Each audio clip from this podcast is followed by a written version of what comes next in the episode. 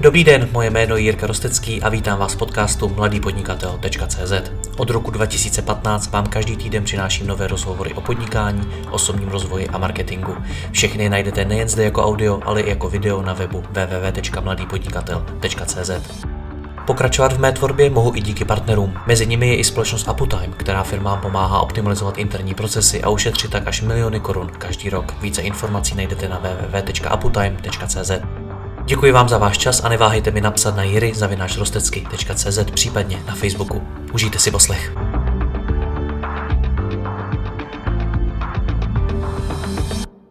Dobrý den, jsou to čtyři měsíce, co vedení Slevomatu přebral Ladislav Veselý. Před čtyřmi měsíci byl ale svět jiný než dnes a ani Ladislav nečekal, že ho zasáhne pandemie a naprosto se změní podmínky, v nich Slevomat působí. Přibližně polovinu firmního obratu totiž tvořilo cestování, dalších asi 40% lokální služby, které momentálně nefungují. Jak se v takové situaci firma řídí a v čem se od ní můžeme teď inspirovat, o tom bude tento rozhovor. Ladislave, já vás zdravím, dobrý den. Dobrý den. Vy máte na LinkedInu napsanou zajímavou věc, cituji, učím se slevomat. Tak co jste se za ty čtyři měsíce naučil? Ah, panečku. Eh, na, naučil jsem se, co to ve skutečnosti znamená agilita a adaptabilita. Takový to, co se poslední dobou strašně draho prodává do všech možných zkostnatělých firm tak ve Slevomatu je to něco, co nám nemusí nikdo radit, ale to, co my sami umíme. A naučil jsem se to, jak vypadá veliký startup. Nás je 300 a přesto to, co ráno vymyslíme, tak odpoledne máme na webu, kde to vidí 300 tisíc lidí denně.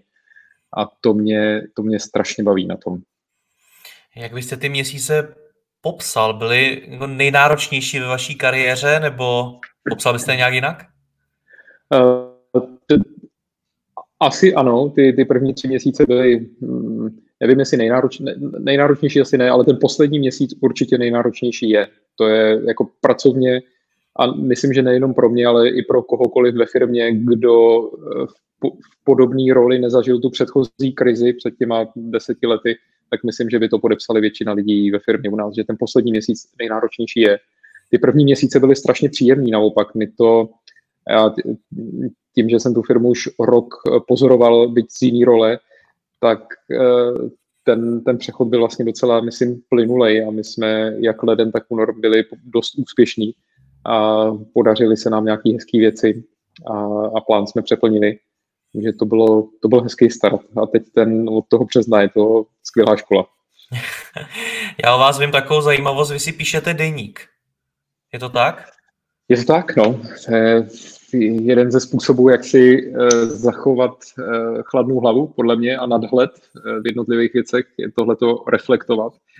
A snažím se to dělat každý den, ne úspěšně, ale snažím se a dost to pomáhá. Já jsem kde si slyšel, že snažím se nejenom skrtnout pracovně a osobně, ale i si napsat ty věci, za který za ten den jsem vděčný a pěstovat si tenhle ten eh, pozitivní přístup k věcem.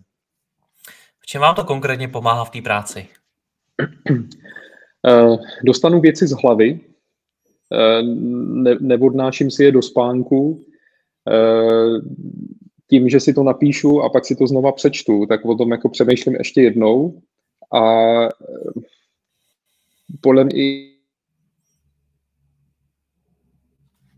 který řeším, nějaký rozhodnutí udělám v nějakém kontextu, tak projít to potom ještě během 15 minut večer ještě jednou dává prostě zase nadhled.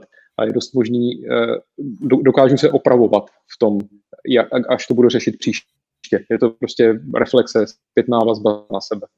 Mm-hmm. Co si tam teda všechno píšete? A zajímá mě vlastně, co jste si tam napsal za ten poslední měsíc, který popisujete, že byl tak moc náročný. Uh, co, mě to...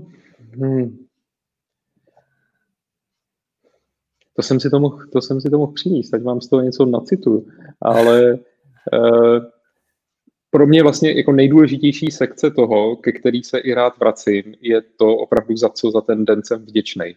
A tam pro mě za ten měsíc, který byl opravdu náročný, tak to jsou do jednoho ne do jednoho. Jsou to z 90% lidi, naprosto konkrétní lidi, kteří se opravdu pod tím tlakem uh, krásně začali chovat. A, a těch 10% je možná můj pes, který ho prostě jsem rád, že mu rád prevenči si zase čistit hlavu. Takže to, co si tam píšu, jsou hlavně lidi, na který jsem, na který se můžu teďka spolehnout a který provádí krásnou práci ve Slevovatu. Popište mi, co se v tom Slevomatu teda dělo, protože když si vezmu, že vy jste v podstatě během několika velmi málo dní přišli o drtivou většinu svých tržeb. Mm-hmm. Tak co se tam dělo? Uh, my jsme už někdy v únoru, protože eh, tím, tím, že jsme součástí širší skupiny celoevropský, tak už jsme někdy v únoru cítili, že dochází k ochlazení počtu prodejů zahraničního cestování. Protože hmm. naše matka Secret Escapes, tak ty od Německa na západ dál žijou ze zahraničního cestování. Takže my už někdy koncem února jsme vlastně vyhlašovali nějaké první opatření, které směřovaly k tomu, aby jsme nepálili peníze. Eh, zastavili jsme nábory, eh, zastavili jsme navyšování mest, eh, zastavili jsme investice do zbytných věcí a čekali jsme vlastně trochu, co bude. To nám koupilo nějaký čas, ten kontakt se zahraničím, takže jsme se začali připravovat na to, co bude, když to tady bude náročnější. A pak vlastně jsme někdy, kdy to bylo, v druhý, v první polovině kolem 10. března, Nějak jsme se ve vedení začali bavit o tom, jak se vlastně zachovat v kancelářích, pokud dojde k nějaký nutnosti nechodit do práce, co to znamená pro ten biznis jako takovej. Začali jsme počítat nějaký scénáře možného vývoje a trošku se na to mentálně začít připravovat. A pak vlastně v den, kdy byly zavřený eh, vládním nařízením školy, tak se biznis eh, ustal. Opravdu z hodiny na hodinu. V tu chvíli lidi přestali kupovat cestování, přestali kupovat uh, lokální zážitky a my jsme věděli, že potřebujeme zavřít kancelář, že musíme ze dne na den vymyslet, jak budeme fungovat remote, prostě tak vlastně jako všichni. Měli jsme trošku náskok díky tomu zahraničí v, v těch úvahách. A součástí vlastně těch uh, biznisových plánů se ukázalo, že my opravdu budeme pálit hodně peněz ve chvíli, kdy ty prodeje budou nulový, protože v cestování skutečně nulový byly ze začátku, eh, tak jsme eh, zjistili, že potřebujeme přistoupit k nějakým úsporným opatřením a ty jsme vlastně jaký velmi rychle během 14 dnů té karantény eh, spočítali, vykomunikovali s vlastníkama a nakonec si oznámili lidem. A Slevomat od oficiálně od 1. dubna běžíme na 50% pracovní úvazky, lidi mají pokrácený mzdy o 20%, eh, některý ještě o víc, tam je, máme to jako nějak odstupňovaný podle příjmu, aby jsme dosáhli na to číslo, který musíme a zároveň zase nedostali lidi do situace, kdy si nebudou moc dovolit uh, platit nájem, tak tam se snažíme být aspoň trochu férový. A tenhle ten plán máme vyhlášený teďka na celý vlastně druhý kvartál až do konce června. Mm-hmm. Museli jste přistoupit i k propuštění? Uh, my jsme vlastně jeden z důvodů, proč jsme udělali celofiremní řešení a opravdu se to dotklo úplně každého až na zákaznickou uh, péči, která té práce má jako, extrémní množství. Nechtěli jsme tam ty úvazky krátit. Tak důvod, proč jsme to udělali celofiremně, bylo, aby jsme právě nemuseli hodně propouštět. Přesto jsme se rozloučili asi s deseti kontraktorama, ne asi, eh, přesně s deseti kontraktorama, u kterých jsme eh, neviděli jako blízký biznisový dopad. V příštím půlroce by nám prostě jejich práce peníze nevydělala a, a uvažovali jsme delší dobu o tom, jestli to pro Slevomat má význam nebo ne. Takže většina těch lidí, vlastně víc než polovina, byl náš tým mobilního vývoje, kde jsme měli poměrně luxusní zázemí a ta aplikace pro nás není tak kritická, aby ně, několik měsíců nevydržela jenom s nějakým základním maintenancem. Takže hmm. tyhle ty lidi s to opustili. My jsme jim nakonec i našli práci v, v jiné firmě. Tam, tam, se, tam už se snad i domluvili teďka. Takže z těch 300 lidí 10 kontraktorů uh, odešlo. Ale věřím, že polovina z nich je jenom dočasně, že to je prostě, my tu práci teďka jejich nevyužijeme. Z části, protože hmm. se prostě nepotkáváme v kancelářích z části, protože teď prostě nevyděláváme tolik. Co jste v průběhu celé toho měsíce v podstatě, nebo dvou měsíců v té firmě viděl? Byl to chaos, byl to smutek, byl to strach? Jak byste to popsal? Odhodlání. Mm-hmm. Já od začátku ve veškeré komunikaci razím heslo vezmeme si to zase zpátky. My vlastně jsme se jsme pomohli zákazníkům a prvních 14 dní bylo jenom o tom, že jsme prodlužovali vouchery. Protože to je to, co po nás potřebovali partneři, aby nepřišli o svý peníze a zákazníci, aby nepřišli o službu, kterou si koupili. A to bylo vlastně nějaký zapouzření na začátku, ale eh, jako, já jsem říkal, že si nejdřív si tu masku musíme nasadit sami, jako v letadle, když je prostě nějaký průšvih, tak jsme pomohli si interně a pak až jsme vlastně přešli do nějaké akvizice. Ale jako kdybych to měl jedním, jedním slovem, tak je to opravdu hodně energie směřující k tomu, že to, co dneska nemáme, tak pak chcem být o to větší. Hmm. Když jste popisoval to, kolik vás v té firmě je, a, ale současně jste jako v podstatě narazil na to, že některé aktivity samozřejmě jako utlumujete, šetříte ty peníze, tak mě napadá, můžou všichni ti lidé dělat tu práci, kterou dělat původně měli, nebo musíte nějakým způsobem vymýšlet mhm. něco nového, nějak to řešit? Eh, dost lidí změnilo uniformu, či protože už tím, že skoro dva měsíce jsme stopli nábory, tak v tuhle chvíli třeba všichni lidi, kteří pracují na HR, tak pomáhají našim copywriterům s přípravou textu a hledají nějaký podklady hodně lidí, kteří mělo zkušenosti se zákaznickou, tak šlo pomoct na zákaznický, byť prostě eh, dneska jsou odborníci na performance marketing, tak ve chvíli, kdy nemáme puštěný kampaně, tak jsme si pomohli tam. Udělali jsme si takovou interní burzu práce a tam, kde to stálo za zaškolování, tak ty lidi přešli. Hmm. Jak se řídí takováhle firma na dálku? Já věřím, že uh, vy jste tam v podstatě na začátku zmínil, že jste museli ze dne na den udělat, uh, se naučit být remote.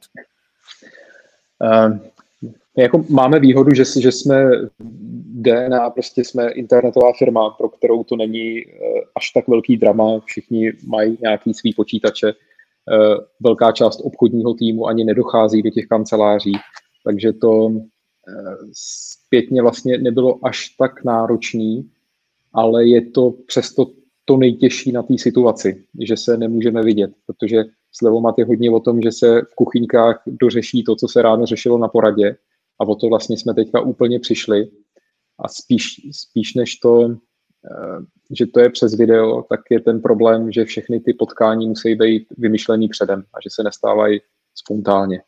Tohle to je něco, co ještě jako neumím kreknout, jak vlastně virtualizovat ty, to kuchyňkové povídání. My jsme si, uh, máme nějaký korový tým, který řeší biznis, ten se potkává každý den, řešíme jak operativu, tak nějaké strategické věci, pak to prostě má a od určitý doby každý den na konci dne posílám video na všechny, kde se snažím schrnout ten den a dát nějaké aktuální zprávy. Takže. Mm-hmm. Jak řešíte tu situaci samotných zaměstnanců? Protože ne každému se doma pracuje snadno, mm. může tam mít děti, může tam mít prostě podmínky, ve kterých ta práce je hodně těžká. Jak řešíte tohle? Uh, je to sílící tlak, ano. Uh, my jsme lidem na začátku rozvezli počítače, uh, tam, tam, kde to jen trochu jde, tak je jako absolutně volná pracovní doba jsme domluvení, kdy se schůze dělají, kdy se schůze nedělají, aby si lidi tu práci a vyučování svých dětí mohli doma nějak rozvrhnout hodně podle sebe, tak jak potřebují. A velmi pravděpodobně někdy během května přejdeme na nějaký směný provoz v kancelářích, protože už jsou lidi, který, který to doma jako fakt štve, no, že to, hmm. to zázemí mají prostě takový, že se jim nepracuje dobře a, a do té kanceláře se těší. Na druhou stranu spousta lidí už dneska říká, budu chtít mít půlku týdne home office, protože ušetřím dvě hodiny cesty e, dopravou, e, protože prostě můžu zaklapnout počítač a jít se starat o děti. Takže je to tak 50-50. Kdo prostě má to zázemí už hotový, tak je vlastně docela rád. a kdo se ve čtyřech stěnách potkává se čtyřma spolubydlícíma anebo malejma dětma, tak velmi rád vyšel do kanceláře. Jak si myslíte, že vás to teda změní do budoucna? Budete mít mnohem více zaměstnanců právě na home officeu, i už to nebude nutný? Mm-hmm. Myslím si, že jo. My tohle to jako do, do, do dneška, nebo i, i dneska máme úplně volný, že to fakt je na, na lidech, jestli do té kanceláře chodit chtějí nebo ne. Ale teď si myslím, že jsme zjistili, že celý některé týmy vlastně můžou, můžou pracovat z domova a že, že, že spíš to poznali ty lidi, že, že, že v pohodě, když doma zůstanou a vlastně začnou o to víc využívat toho, že můžou.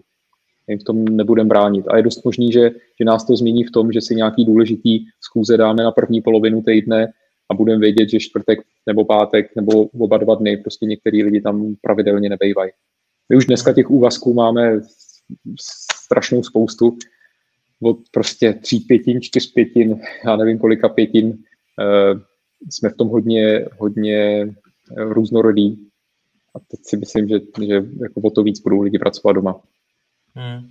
Jste mi před natáčením eh, mimo jiné prozradil, že jste začal pozdě komunikovat s celou firmou. Mm-hmm. Co, to, co si pod tím mám představit? Uh, my jsme vlastně v ten první týden, já jsem byl úplně pohlcený řešením té situace. A začal dělat to, že bych na celou firmu rozeslal jeden e-mail každý den.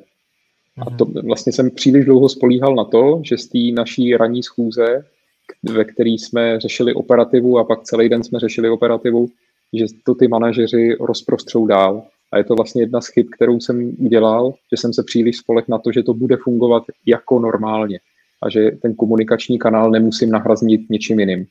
A docvaklo mi to až ve chvíli, kdy jsem eh, od určitý doby jsem každý den začal posílat e-mail a pak, když jsme oznamovali to, že všem bereme minimálně 20% ze mzdy, tak eh, kolegu napadlo, že hrajeme na video. Aby mm-hmm. v tom, textu, v tom textu prostě je málo emocí, nejsem, nejsem žádný básník. Tak jsme to zkusili, eh, nahrál jsem video, eh, na prostě po 50. pokus a myslím si, že to tu zprávu předalo mnohem líp, než kdyby jsme to předávali jenom přes e-mail. Eh, já jsem se na začátku dost eh, obával obzvlášť takovouhle zprávu předávat přes nějaký all hands hangout, protože prostě eh, ta technika není spolehlivá. A od té doby, protože na to byly velmi dobré reakce, tak vlastně každý den to video natočím, každý den ten e-mail napíšu a na konci dne to pošlu. Je to takový můj berlínský letecký most, který skončí až toho dne, kdy se vrátíme do kanceláře. Ale do té doby prostě je potřeba každý den natočit video. Co o něm říkáte? Uh, říkám, co se, co se děje ve firmě, říkám, co se mi líbí, že se děje, říkám, co se mi nelíbí, že se děje a velmi často taky nabádám lidi, aby odpočívali, protože opravdu hodně pracují a prakticky nikdo nedodržuje to, že by měl pracovat půlku týdne. Většina pracuje mnohem víc než, eh, než normálně. Tak jim říkáme, ať si užijou víkendy, ať dbají o svou mentální hygienu, ať si jdou zaběhat, ať chvíli myslí na něco jiného a nečtou zprávy. A že se nám daří taky. Poslední týden můžu každý den říct, že ty prodeje rostou a to je taková nová krev do našich žil, že se to začíná otáčet a opravdu si to začínáme brát zpátky. Hmm. Ještě jednu věc jste mi prozradil a to, že vám uh, začal fungovat uh, skupinový, řekněme, coaching, až jako pro, pro, pro 250 lidí. Jak si to mám představit ještě k tomu na dálku? Uh, je to... Jsem začal experimentovat s většíma schůzema, aby jsme mě, mě vlastně v této situaci strašně chybí zpětná vazba od lidí. Je to jako další eh, předávala a zase pro Slevomat je velmi typická taková ta komunikace v duchu té radikální otevřenosti, občas jako velmi na rovinu a to vlastně se nám moc nedostává teďka. Takže jsme udělali uh, nějaký pravidelný all hands meetingy, kdy si teda zavoláme 250 lidí přes Hangout a tak, tak se vejdeme do toho jejich limitu. A já jsem, protože jsem to chtěl udělat trošku interaktivní, tak vlastně dělám takovou anketu na, těch, na těchto těch velkých schůzích a ptám se lidí na, na podobné otázky, kterými jsme dneska začali, eh, typu, eh, jak by vlastně pojmenovali ten měsíc, který eh, teďka zažili, co pro ně bylo nejtěžší, co jim dodává energii, eh, co je trápí, co je naopak těžší, co by potřebovali a na konci koučovacího sezení otázka, co uděláš teď. A eh, je na to hrozně dobrá zpětná vazba. Je to taková vlastně kolektivní terapie, že když nám na první otázku, jak byste pojmenovali to karanténní období, tak nám tam vyšly dvě slova, které pochytali dohromady 80% hlasů a to byla změna a nejistota, což je dost možná jako dvě strany té ženince a e, lidi mi na to pak říkali, jsem teďka klidnější, protože vím, že jsem, nejsem exot, že takovéhle věci cítím, ale že to vlastně cítí celá firma tímhle způsobem. Tak e, to je něco, co chci ještě teďka proskoumávat. Eh, napadlo mě, že vlastně uděláme takovýhle workshop na to a, a budeme mít interní eh, školení na, na téma, jak pracovat se stresem a vlastně zkusím tenhle ten virtuální skupinový coaching nějak dál rozvinout. Je to o tom, je to o školení, pokud zaměstnanci cítí jako nejistotu, tak je to mm-hmm. o tom, že jim uděláte školení? Ne, školení, už jak jsem to vyslovil, tak bych, bych se sám nepřihlásil do toho. Ne, ale jak tomu říct, tak tomu říkejme prostě workshop. No. Budeme si malovat, budeme si o tom povídat, a, ale nebudu frontálně předávat informace o tom, jak vypadá křivka stresu, ale budu se hmm. ptát lidí, co s tím sami dělají. No. Ale stejně mě to zajímá, co, co s tím co, to, co takováhle informace, že vaši zaměstnanci cítí nejistotu, že prochází nějakou změnou, znamená pro vás jako pro šéfa firmy? Jak vy na to máte mhm. zareagovat? Já předpokládám, že vypsáním workshopu asi jenom ne. Ne, ne, ne. To je vlastně taková jako uh, maníra moje, že, že mě i tohle to baví zkoušet, ale to jako, jako v roli šéfa firmy, tak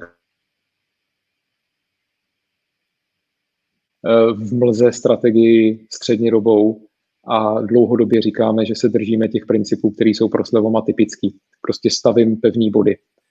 I když taky na rovinu říkám, že se že pevný jsou hlavně principy a že tu naší adaptabilitu si musíme hýčkat a být připravený na to, že to, co si dneska do nějaké roadmapy kvartální dáme, že jsou naši milníky, tak je dost možný, že to prostě za 14 dní budeme přehodnocovat ve chvíli, kdy přijde nějaká nová priorita. Takže pevný body do budoucna je to, si myslím, nejdůležitější, co jako šéf mám do firmy dávat. Takže tu nejistotu cítíte i vy? Uh, no, nevím všechno. Nemám kouzelnou uh, kouli, takže nejistota je podle mě naprosto uh, přirozená součást života. Tam se na to, protože 80% vaší firmy, jestli jsem to dobře pochopil, tak vy jako první dvě slova zvolilo tedy změnu a nejistotu. Tak mě mm-hmm. zajímá, co by zvolil jejich šéf. No za tu karanténu pro mě to je učení. A oni tu nejistotu a, a změnu, to bylo za ten čas, který byl.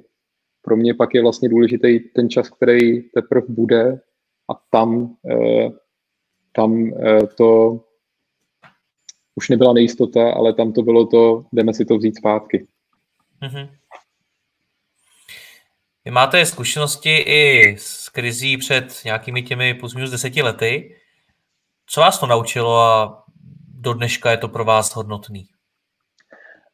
Já jsem eh, tehdy byl produktákem ve firmě Sunnysoft a je fakt, že jsem ve chvíli, kdy jsem si připravoval to, co lidem budu říkat, eh, krz to snížení mest, tak jsem si vzpomněl na svého tehdejšího šéfa a uvědomil jsem si, jak moc ten můj styl od té doby je ovlivněný právě Martinem Strouhalem, který eh, tenkrát a do dneška vlastně Sunny Software a vlastní.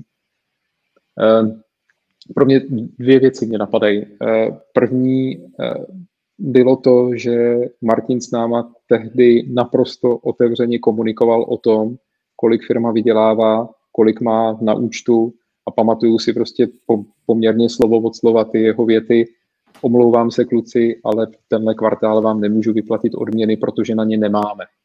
A to jsem si uvědomil, že vlastně jak mě to tenkrát, ten otevřený přístup, který tehdy ještě moc moderní nebyl, to dneška inspiruje a vlastně stejně tak jsme to řekli lidem, úplně otevřeně, kolik peněz máme, co s tím chtějí dělat vlastníci, jaký je ten plán na tři měsíce. Vlastně jsme každý to číslo. Mě to pomohlo na ní dát pozor. Bylo, že mě před těma deseti lety bylo, kolik mě bylo, 23 a tak, tak jsem potom z té vejplaty zaplatil nájem a, a jídlo. To prostě bylo hmm. fakt náročný a musel jsem se hodně uskrovnit a tak teďka vlastně jako dost dobře dokážu chápat, v jaký, do jaký situace já uvrhuju lidi, protože sám už prostě za těch, mezi tím deset let už mám ušetřeno na to, že, že jak na ten nájem, tak eh, na to jídlo nějakou dobu mít budu, ale hodně dávám pozor na to, aby jsme nedostali do této situace naše lidi. Ještě něco vás to naučilo? Co vám dneska pomáhá? Uh, dávat pozor na to, aby jsme se dostatečně změnili. Protože tak, jak, jak prostě pro lidi ta změna bylo to slovo, tak my, kdyby jsme zůstali stejní, tak možná selžeme brzo. A, a to je vlastně něco, co teď děkuju za připomenutí, co vlastně Sunnysoft dneska je pořád hrozně hezká firma, která už ale jenom prodává mobilní telefony. A dřív to byla softwarová firma, dneska už to prostě, eh, ta adaptace tam v tom softwarovém oddělení neproběhla. A já teď hodně dávám pozor na to, aby jsme se dostatečně změnili a nelpěli na tom, jak nám to doposovat fungovalo, protože jak to nákupní chování, tak potřeby partnerů se v tom našem marketplaceu změní naprosto nutně. A ne, ne evolučně, jak jsme na to zvyklí, ale dost možná skokově. Co si pod tím mám představit? Uh, my dneska si myslíme, no, jedna linka, která je pod tím vším, je, že počítáme s tím, že eh, ten karanténní stav se může zapínat a vypínat. A na to vlastně něco, co chceme být připravený. Takže, eh, pardon, to, počítáte s nějakými dalšími vlnami toho, toho koronaviru? Raději ano. Uh-huh my eh, veškeré plány, které dneska máme, tak jsou eh, v té eh, nejrealistič, nebo nejrealističtější, co je, tam, tam zase přichází ta, ta nejistota. To, jak to dneska vypadá, tak je náš nějaký pozitivní plán, ale raději vlastně po všech odděleních chcem, aby vymysleli, co se stane, když se za dva měsíce zase ty hotely zavřou, nebo se kadeřnictví o 14 dní později zase zavřou, tak vlastně na tohle to chceme být připravení. Že to může být taková houpačka. Hmm. Na, na to vlastně spřádáme plány, co se stane kdyby. A co si pod tou adaptabilitou dál představit? My už třeba my se uživatelů, tak partnerů, jak oni to potřebují. Takže eh, zjišťujeme, jak lidi budou chtít trávit tu českou dovolenou, která nás letos čeká a snažíme se pro ně mít připravenou tu nabídku. Takže eh, je dost možný, že lidi nebudou chtít platit celou dovolenou dopředu, je dost možný, že budou potřebovat nějakou garanci právě pro příklad, že eh, pro případ, že se ty hotely zase třeba zavřou. Potřebujeme být připravený na to, že ty hotely budou mít zavřený třeba ty wellness zázemí nebo prostě budou otevřeny jenom malý, velký hotely. A, a z druhé strany zase partnerům chceme říct o tom, jak ta poptávka po jejich službách dneska na trhu vypadá. Vlastně naše toho odborníka na český turistický ruch. A jako dávám hodně pozor na to, aby nám žádná relevantní příležitost neušla jen proto, že nám přijde příliš bláznivá. Jako zkoušíme vlastně jaký experimenty nabídce, hlavně uh, od uh, online degustací vína po uh, jednodenní zájezdy po Česku, který teďka zase vy, vypadá, že by, tušíme, že by to mohl být boom, tak vlastně chceme být ty, kam jdete pro jednodenní zájezd po Česku. Takže experimentujeme. To je pro mě odpověď na tu nejistotu experimentování. a něco z toho nevíde, možná dost možná všechno z toho nevíde, ale občas prostě, když na něco narazíme, tak můžeme objevit to, co po téhletý korona karanténě, eh, co už se nám párkrát povedlo, že jsme fakt nějaký trend objevili, typu uh, únikovky. Prostě než Slevomat začal prodávat únikovky, tak v Praze byly dvě. Dneska jich je hodně. Uh, víkendový wellness, taky to dřív, než jsme to začali prodávat, tak to vlastně neexistovalo.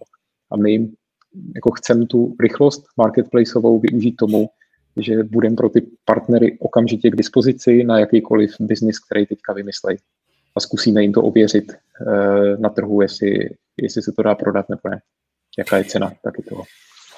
Mějte to experimentování a že spousta těch věcí samozřejmě taky nemusí výjít, tak eh, zvládnete teda po, porovnat slevomat před tou krizí a slevomat po ní? Um, no, věřím, že pak jo. No. A, dneska, ne. protože v podstatě já se vás tím pádem ptám nějakou vaší současnou vizi, co by to slevomat měl být?